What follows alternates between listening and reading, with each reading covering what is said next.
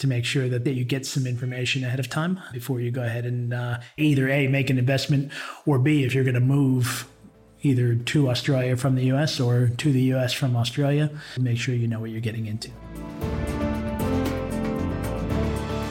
You are listening to Australia's Tax News Podcast, Tax Talks, the podcast for Australian tax professionals.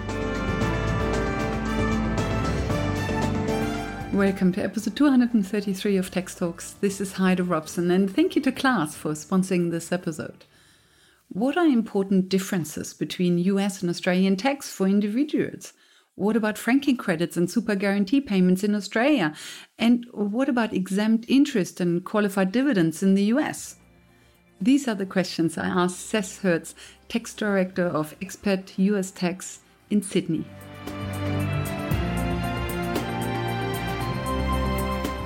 Let's now look at how U.S. income is recognized in Australian tax returns. Sure. I have two questions for you. With respect to that, you mentioned already before correctly that the US works on a calendar year, whereas we work on the 30th of June financial year. But I have heard that you can change the date of your individual tax return to a different date. So in theory, I understand you could change your individual tax return to a 30th of June cutoff. Have you ever seen that happening? It's very unusual from a US point of view to do that, and because you run into some really difficult, you've got short tax years then when you do that for a year that you make the change. We generally don't see it happening in that respect, not for individuals. I think there is the ability to do so. You have to get permission. You have to file for applications. It's usually something that we just don't see happening, really, because as much as it's a little bit administratively annoying to have to deal with two different tax years, it's probably even more administratively annoying to try and deal with the change. Different question. So now you have to somehow get the 31st of December tax year from the US tax return into the 30th of June Australian tax return. My working operandi is there that if it's really low amounts, just take the full amount from the 31st and recognize this in the year that the 31st falls into the 30th of June. And I know I just phrased this in a very complicated way, but basically, if it's low amounts, don't split the US tax return, just put the full lot into the relevant Australian tax year. If it's a little bit more than being completely immaterial, just cut it in half. And then if it's really high amounts, then drill down to the actual transactions and allocate them to the right year. Is that a... It's a pretty common method. The terminology that I've seen used most often, that is called coterminous, meaning assuming that both countries have the same year end. Coterminous is the phraseology. I like that. So meaning if the amounts are not material, and what isn't material is of course a question of definition, but if the amounts are not material, don't bother even with splitting the whole lot, just recognize the full lot in one year. The way to think about it, you will never find anything in the Act in Australia that allows coterminous to be used. There's no way to avoid using very specific item for item timing on income. Yes, if you went by the book, you would have to go down to every little interest payment and every little dividend payment and work out exactly in which... What you're looking at here is a situation which says, well, in some cases, you may have a long time to wait in order to get that and quite a lot of effort to go in. And as you put it, in a number of circumstances, you may have types of recurring income. Interest is a great example for this, where the amounts are going to be fairly static and similar throughout the year. And so having an assumption of saying, okay, we can look at the US amount and say, that's probably going to be close to the rate for the Australian amount, and therefore that's the number we're going to report coming off the US return. You won't be far off, especially as you say, if the amounts are low. But in the end, you're still... you're going to be slightly inaccurate in all probability from doing so. Does the ATO mind that inaccuracy? We have not seen that come up as something that they mind. Do they, is it something that's been brought up with them? Of course not, because I don't think there'd be any way they could sit there and say, yes, that's okay. Because they would sit there and say, you have to look at each payment date of interest and calculate it accordingly.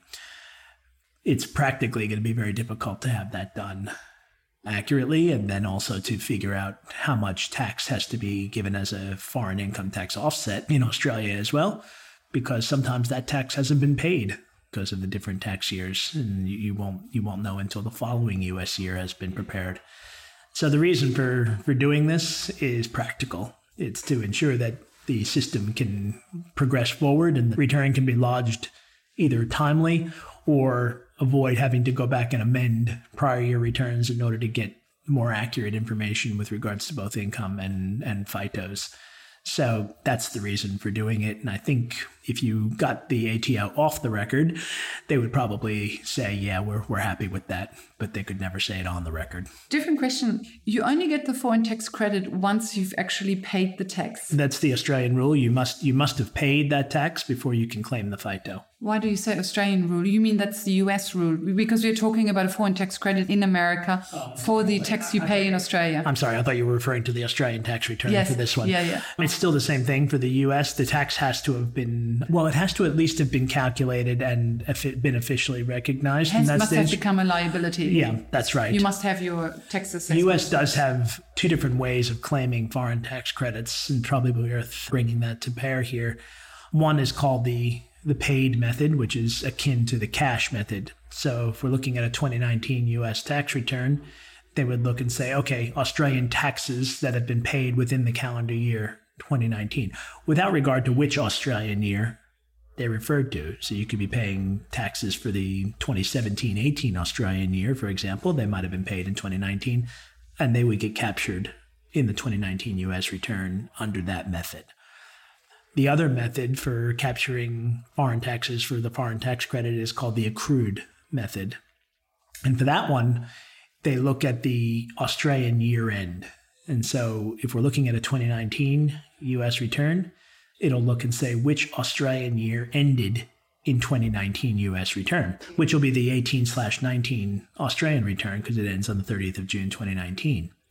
And what we're looking at there is saying any Australian tax that relates to that Australian 2018-19 return, regardless of when it is paid, will be captured in the US 2019 return.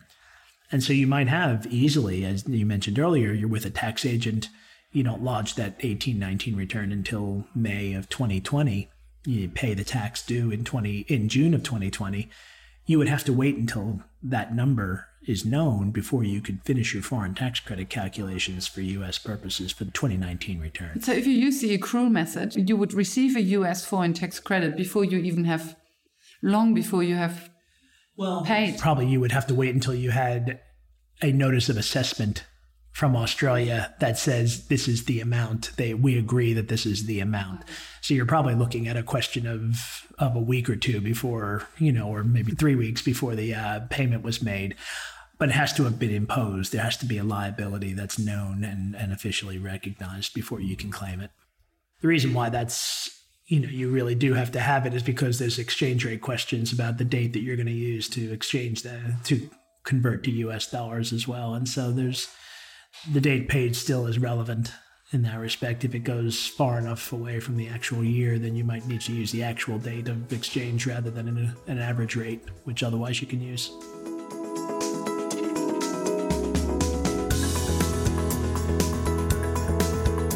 Franking credits. Yep. The US doesn't have franking credits. No. When you have a franked dividend in Australia, you can't claim the franking credits in the US. Do you recognize the gross amount of the dividend and then just disregard the franking credits you receive, or do you recognize the net amount of the dividend? So let's say a gross dividend of $100 was paid, so you received $70 with a franking credit of $30. Do you recognize the $70 in the US tax return? You use my exact example there, Heidi. That's exactly the numbers I always use. In that example, the US does not recognize the $30 in any way, shape, or form. So the taxable dividend in the US will be $70. And from a foreign tax credit point of view, the $30 also is not recognized because the US doesn't deem that $30 to have been paid by the individual, and therefore it's not a tax credit available to the individual. So the only thing that would be available for a foreign tax credit would be if there's any top-up tax in the individual's return that goes above that 30%. But that can become quite complicated. It can and does. For the person preparing the U.S. tax return? It can. It easily. I mean, in essence, we have to look at the Australian returns. And this is where having the expertise on both sides of the Pacific Ocean is really helpful, because the ability to look at an Australian return and know what you're looking at and being able to carve out the franking credits from the liability and make sure that you're only claiming the excess amounts for dividends is in order to get it accurate, that's what you have to do. Do you have software that makes it easy for you to translate from an Australian tax return to a US tax return? Or let me say differently, do the two softwares that you use for the Australian tax return and the US tax return, do those two softwares talk to each other? No, that would be a really lovely innovation. And if you can find anyone who can put that together, that would be great. Yeah. But we don't have that yet. It probably is doable. I'm sure it is. It's just that the word Zap comes to my mind. But yeah, I'd be more than interested in hearing about that, because it would make life much easier. Yeah, at the moment it's two different systems that you're using in order to make that happen. Super guarantee payments. Mm. I understand that they are recognized as income in the US. So in Australia, they don't appear as income in the Australian tax return, but this 9.5% or in the future 10, 11, 12%, that is recognized as income in the US. You'll get arguments on this particular point. There are some accounting firms or law firms out there that take different positions. The most prevalent position, I think, is probably the non-controversial way to describe it, is that the super guarantee ends up being, in essence, additional salary and wages, and therefore recognized as such for US purposes and has to be captured. There are actually other possibilities as well, where you're dealing with a question of if you're earning enough, which in the US is actually not a high amount. If it's over $120,000, it's also possible that instead you're going to be captured on the growth in your super fund rather than just the employer contributions. Wow. It's unrealized. Undistributed, yeah. And unrealized, so it could go up and could go down. That's right. Do you have a lot of clients? We have a lot of clients where that happens. Yeah. And I think this comes back again where a lot of individuals, their initial reaction is horror, when they hear something like this. And it's understandable, because they sit there and say, this is my retirement income. Why am I being taxed on that in the US? And then we show them the impact on the U.S. return. It's $3.50. If that. And it's because, again, the tax rate is so much higher in Australia on the other income that even though the U.S. is imposing some tax on the super, the Australian tax on the other salary and wages is high enough to be able to fill in that gap. It's not so material at the moment, because most of your clients are still working in their 20s, 30s, 40s, etc. But once those clients age and come into their 60s, 70s, are retired, have no other income, just have their SMSF or super fund, and then make substantial realized or unrealized gains in their super fund, it could be material. But then, of course, their foreign tax credits that they carried through all those years, of course, will help them. There's a few different things that the topics that you're bringing up there. One, being that if you've recognized those contributions along the way, or if you've recognized the growth in the super fund along the way, and we look then at the time of distribution from the super, at the time later in life, as you mentioned, where they might be just relying on their superannuation distributions, which if they're in pension mode in Australia, they're coming out tax-free under current law. The question in the US is, has any portion of that previously been taxed for US purposes? And if the answer is yes, well, then standard tax concepts say that what's previously been taxed doesn't get taxed again. Okay, so that means the pension is tax-free in the US. Not tax-free, but it's not taxed again because it has already been taxed before. To the extent that that's the case. And that's, having indications and understanding about what's previously been taxed is quite critical in that respect. And that's going to sometimes require quite a few years of US returns, having the numbers and having a breakdown of the numbers to know what's been included for super along the way. But I mean, without getting down into the granular detail of this, what the important thing to realize is it's not necessarily the end of the world. It's not Armageddon from a tax perspective. It is more complicated There's reporting obligations beyond just the income that has to happen with super for informational filings in the U.S. that has to be there. It's worth having the conversation with someone who knows what they're talking about to understand the impact, but you may not end up with a financial hit on that going forward. The other thing I wanted to go through, because you touched on it briefly, is when you're dealing with self-managed super funds, then you're dealing with a situation where you now start looking not at the necessarily only at the contributions into the fund, but also potentially at what's happening within the fund, the earnings within the fund as well. Another good reason to make sure that you have that chat as a client with someone who understands what's going on, to make sure that there's an understanding of what has to be reported in the U.S., what informational forms have to be reported in the U.S., because with self-managed super funds, there's a whole swath of additional forms that have to be completed with pretty substantial penalties for not doing so. It's worth doing. Does it require additional tax in the U.S.? Oftentimes, no.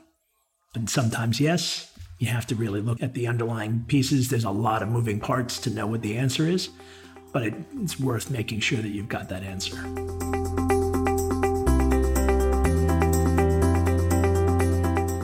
Capital gains in the U.S., I assume you don't have a 50% CGT discount and you don't have small business CGT concessions. So yes, the tax rate is lower and the standard deductions are higher, but you could be hit with quite a substantial tax. If you are a US citizen, you have built up your own small business in Australia, you sell, you don't pay any tax in Australia because you claim the small business CGT concessions, but those don't exist in the US. So you could be hit with quite a tax bill in the U.S. Yeah, there are concessions in the U.S. for capital gains, just on a general basis, especially if a capital asset has been held for longer than 1 year. And that's a similar time threshold as what's in place for Australia. It's the same, Austin. Yeah.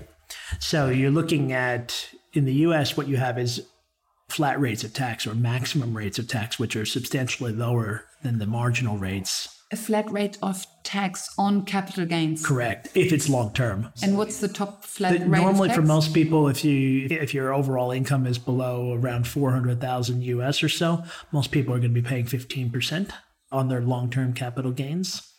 If you have income above that, you might be up to 20% on those long term capital gains. There is even some people for whom they have an extremely low amount of US income and they might not pay anything on the US capital gains. But it could still hit you quite badly if your capital gain on the sale of the business is, let's say, close to 6 million because you set it up for basically nothing, you were very successful, you sell it for 6 million or just under 6 million, so you still qualify for the small business CGT concessions. It is possible. 20% on 6 million is still quite high. There are some U.S. small business concessions there. It's a little bit detailed to go into but there is something. But there are some stuff there, and it's worth having that conversation and worth having that knowledge ahead of time so that you know what you're dealing with.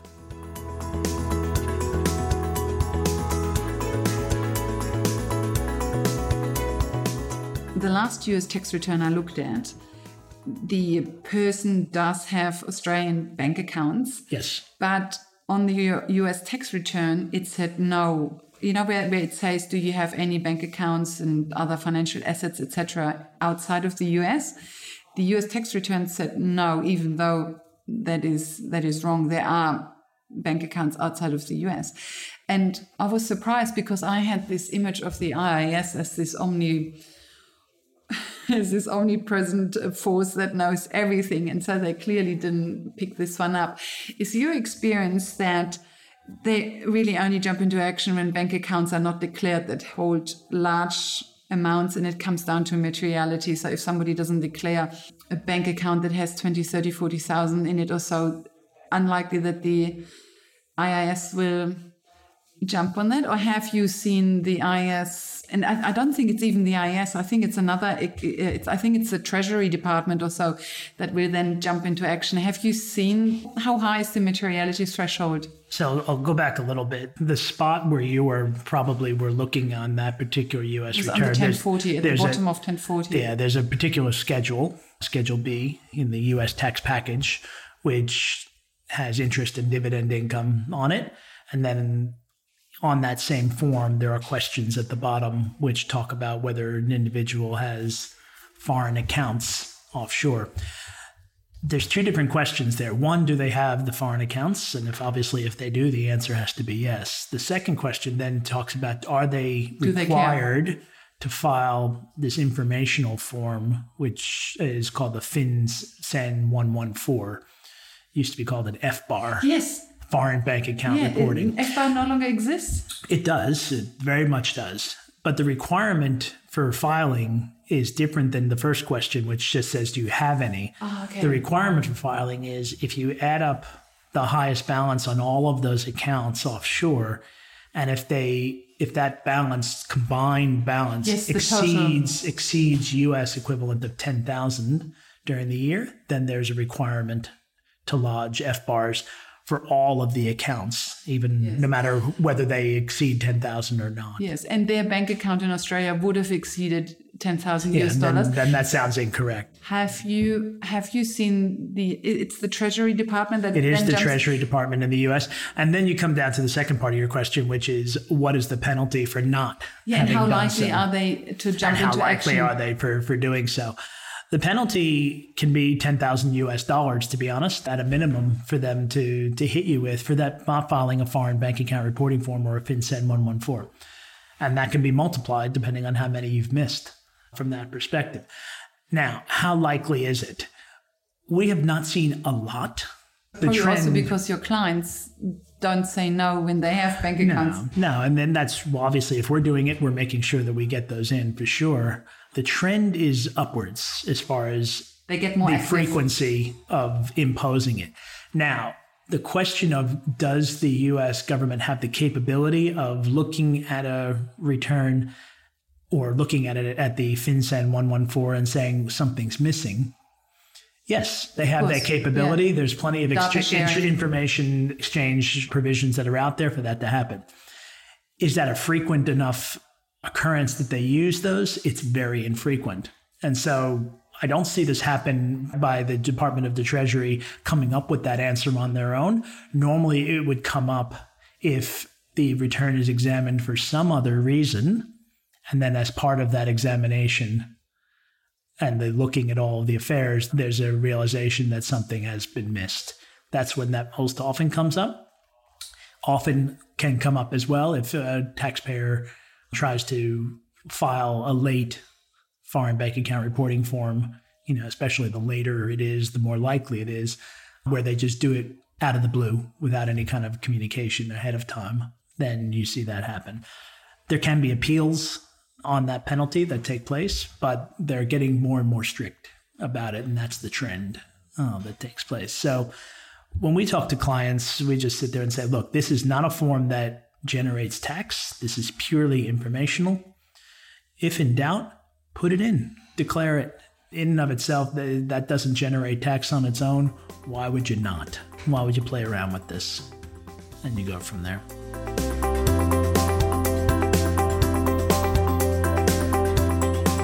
There's a few different things that come to mind, which for the clients, and we'll use the classic example of Americans in Australia for this as some of the surprises that can come up. First of which is something that's been in place now for it's probably about 7 years, which is called the net investment income tax, which is attached to the Obamacare provisions that passed in 2010. And that net investment income tax is really a surtax of 3.8% when your overall income goes above certain thresholds, typically at least 200,000 US, and then you have any type of investment income, interest, dividends, capital gains, rental, royalties, etc. That investment income, when you go above that amount, what's going to happen is you're going to get a 3.8% surcharge that goes in. Not necessarily a high number amount. The difference is because it's put into a different part of the U.S. tax code and on the return it shows up in a different spot, it is not eligible to be reduced by Australian taxes. So it doesn't get affected by the foreign tax credit. So the foreign tax credits cannot reduce it. I see. So and that therefore means you actually have double taxation in that respect, where you can end up with a tax liability on your U.S. return and still pay 47% in Australia on that same income. And so you can end up with a 50.8% tax rate on that investment income. And there's no way to avoid that. So this net investment income tax, is that put into a separate bucket to pay for Obamacare? Or does it just go into the general tax income? From a point of view of usage, yes. It is meant to be helping pay from a medical insurance perspective for U.S. purposes. But does it actually go into a different bucket? I mean, you pay it as a tax liability on the return. I mean, more how the U.S. government then deals with it. Uses it? Yeah. Harder to know the answer to that question. So it probably just goes into the general tax income as our Medicare levy goes. I think ostensibly it is probably meant to be used for that particular purpose. I have no idea how to check on that, though. I thought Obamacare was abolished or was about to be abolished. Obamacare has been chipped at, and what they've done is they've eliminated, and this will start with the 2019 year, what's called the individual mandate. And what that meant was that individuals who had to have some form of medical coverage to avoid getting penalized on their U.S. income tax returns. If we're talking about Americans who are living and working in Australia, though, and they're overseas, they were not necessarily subject to that individual mandate anyway because they had an exemption when they're overseas. Oh, yes. So it's the penalty that has been exempt. The penalty has been eliminated. The penalty rate has basically been reduced to zero. Correct. And hence you do it or you don't do it. That's right. Yes. That's okay. Right. It's interesting. That's one of the changes for 2019 U.S. tax returns is that even that form that usually had been in place for 2018 and earlier has disappeared because there's no point in having it anymore. That's the difference with that. This is that the net investment income tax has not been eliminated. And so that continues forward going into the future. That's something that can lead to a U.S. tax liability and often does from that point of view. The second item that really comes to mind are the fact that when you're doing typical Australian strategies, both for investment and for tax, is to make sure that you're aware of how they play on the U.S. return. One thing that comes to mind is setting up a family trust in Australia, setting up a self-managed super fund in Australia. We touched on this earlier. Typically speaking, the U.S. would look at these types of vehicles as flow-through vehicles. They would ignore them for the purposes of the U.S. return and understanding whether the income within them still would flow onto the individual return for the U.S. There would also be separate informational form filings that would need to happen for those types of trusts in the U.S. with substantial penalties for not having done so. Very important that when you have those types of structures, to make sure that you're engaging with a U.S. tax preparer who understands what's going on with that to save a lot of potential penalties if it comes down the wrong way. Because the strategy that is very common in Australia where you have a family trust and then you distribute to a bucket company, that could backfire in your U.S. tax return. Less about it can backfire, although, again, often we don't necessarily see a backfire as opposed to the real issue being that it just hasn't been declared in the U.S. return. And there have separate filings that have to be done. And if that hasn't been done, there are huge penalties that are there, including percentages of the value of the trust itself, which is a really, really substantial penalty. So critical to get that done correctly. That's probably their number one focus in the U.S. at the moment are foreign entities like this that go on. Foreign companies, getting the filing done correctly for that is there as well. You know, you sit back and you open up a PTY limited, typical business that you just run yourself, showing out a small profit every year. It's a very complicated U.S. filing, that takes place with that. And again, make sure that you get that done correctly. The penalties are extreme for not getting it done correctly. There's also potential consequences for those profits, because oftentimes when you have a profit in a company, you don't distribute all of it. That's part of the idea behind that.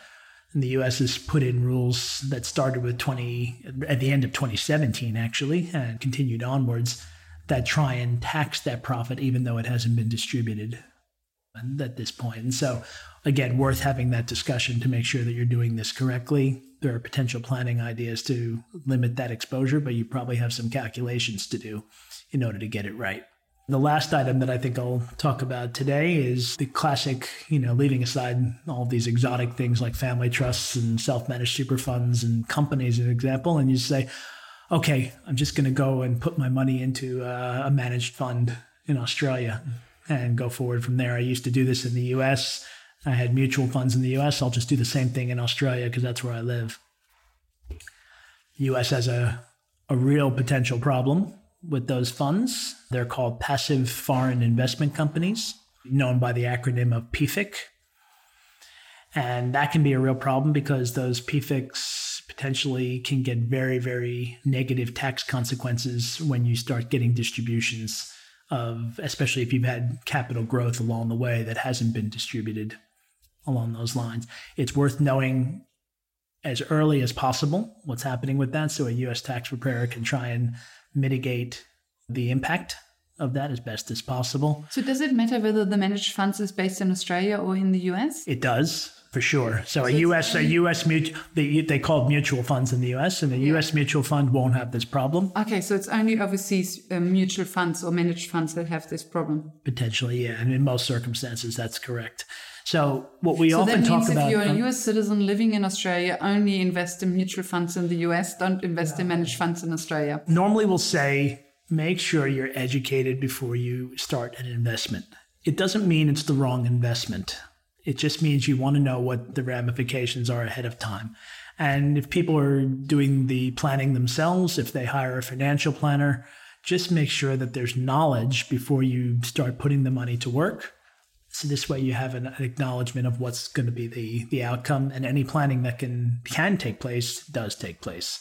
That's the biggest thing. The most frequent answer is that we get people who come to us and, we're talking about years looking backwards, and you have to then all of a sudden, deal with the cleanup on this, and there's no way to plan at that stage. It's simply a question of just taking the hit and going forward.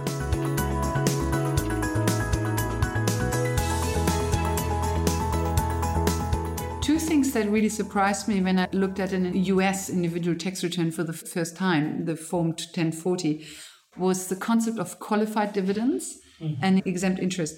And I understand that qualified dividends are infrastructure projects or similar things that somehow have registered and hence deserve a... Qualified dividends are... The projects that you're referring to is probably where the interest falls more on the interest side. So qualified dividends is simply, a question in the US, depending on where the company is coming from, they'll tell you how much of a dividend is considered to be qualified. The interesting thing is that if you have a dividend from an Australian shareholding, then it's going to be qualified by definition because Australia and the US have a double tax agreement, and that fits into the definition. And to give an example of what that means to be qualified, it simply means that the U.S. treats that dividend like a capital gain. And therefore, you get those reduced rates that we talked about earlier for long-term capital gains in the U.S. If it's a U.S. dividend, some of them will be qualified, some of them won't be. And so you'll have to just wait and see when you get your statements at the end of the year. They'll tell you exactly how much is qualified and how much is not. When that happens. But so when you prepare an Australian tax return, you disregard this distinction between qualified and normal dividends. You just take the total dividend amount. Correct. And that's your income. It comes up more from the point of view of the FITO that you claim on the Australian return for the U.S. dividends. That's where you have to start knowing that answer a bit more to claim the FITO correctly. So you say that again? When you take a FITO on the Australian return. What is FITO? FITO is a foreign income tax offset. Oh, I see. Okay. So basically, if it's a U.S. dividend, for example. Yeah, when you have a U.S. dividend, why would you get a FITO for a U.S. dividend? Because the U.S. doesn't have franking credits. No, U.S. has income tax that it's imposed on the dividend. Oh, and yes, therefore... Of course. Yes, and then of course, when you claim that, you need to take into account that those qualified dividends have less tax attached to them than other dividends. Correct. I mean, the biggest thing to remember with that as well is that there is a treaty between the U.S. and Australia that defines how much someone who is living in Australia and technically is a non-resident under treaty rules, how much the U.S. can tax those dividends, which is limited to 15%.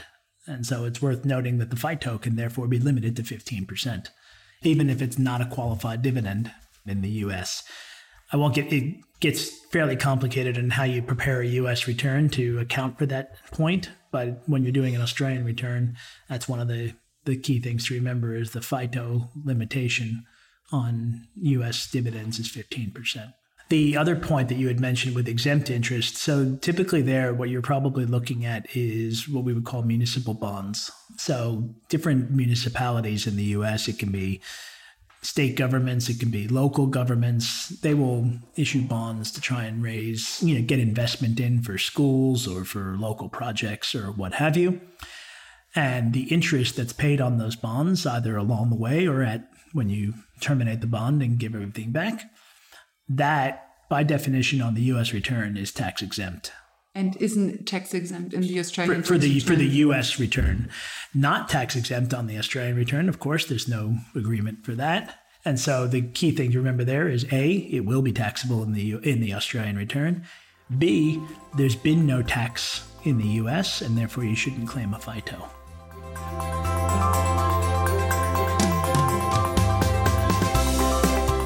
I think we've gone through quite a bit. Yes. And there's always other nuances, that is for sure. We could have a much longer conversation if we try and go through all of them. Room. So I would say that's probably a good starting point right there as far as all that. But otherwise, the key thing is, it's always worthwhile having a chat with someone to make sure that that you get some information ahead of time before you go ahead and either A, make an investment, or B, if you're going to move either to Australia from the US or to the US from Australia, make sure you can have that chat before you move, if possible, to make sure you know what you're getting into.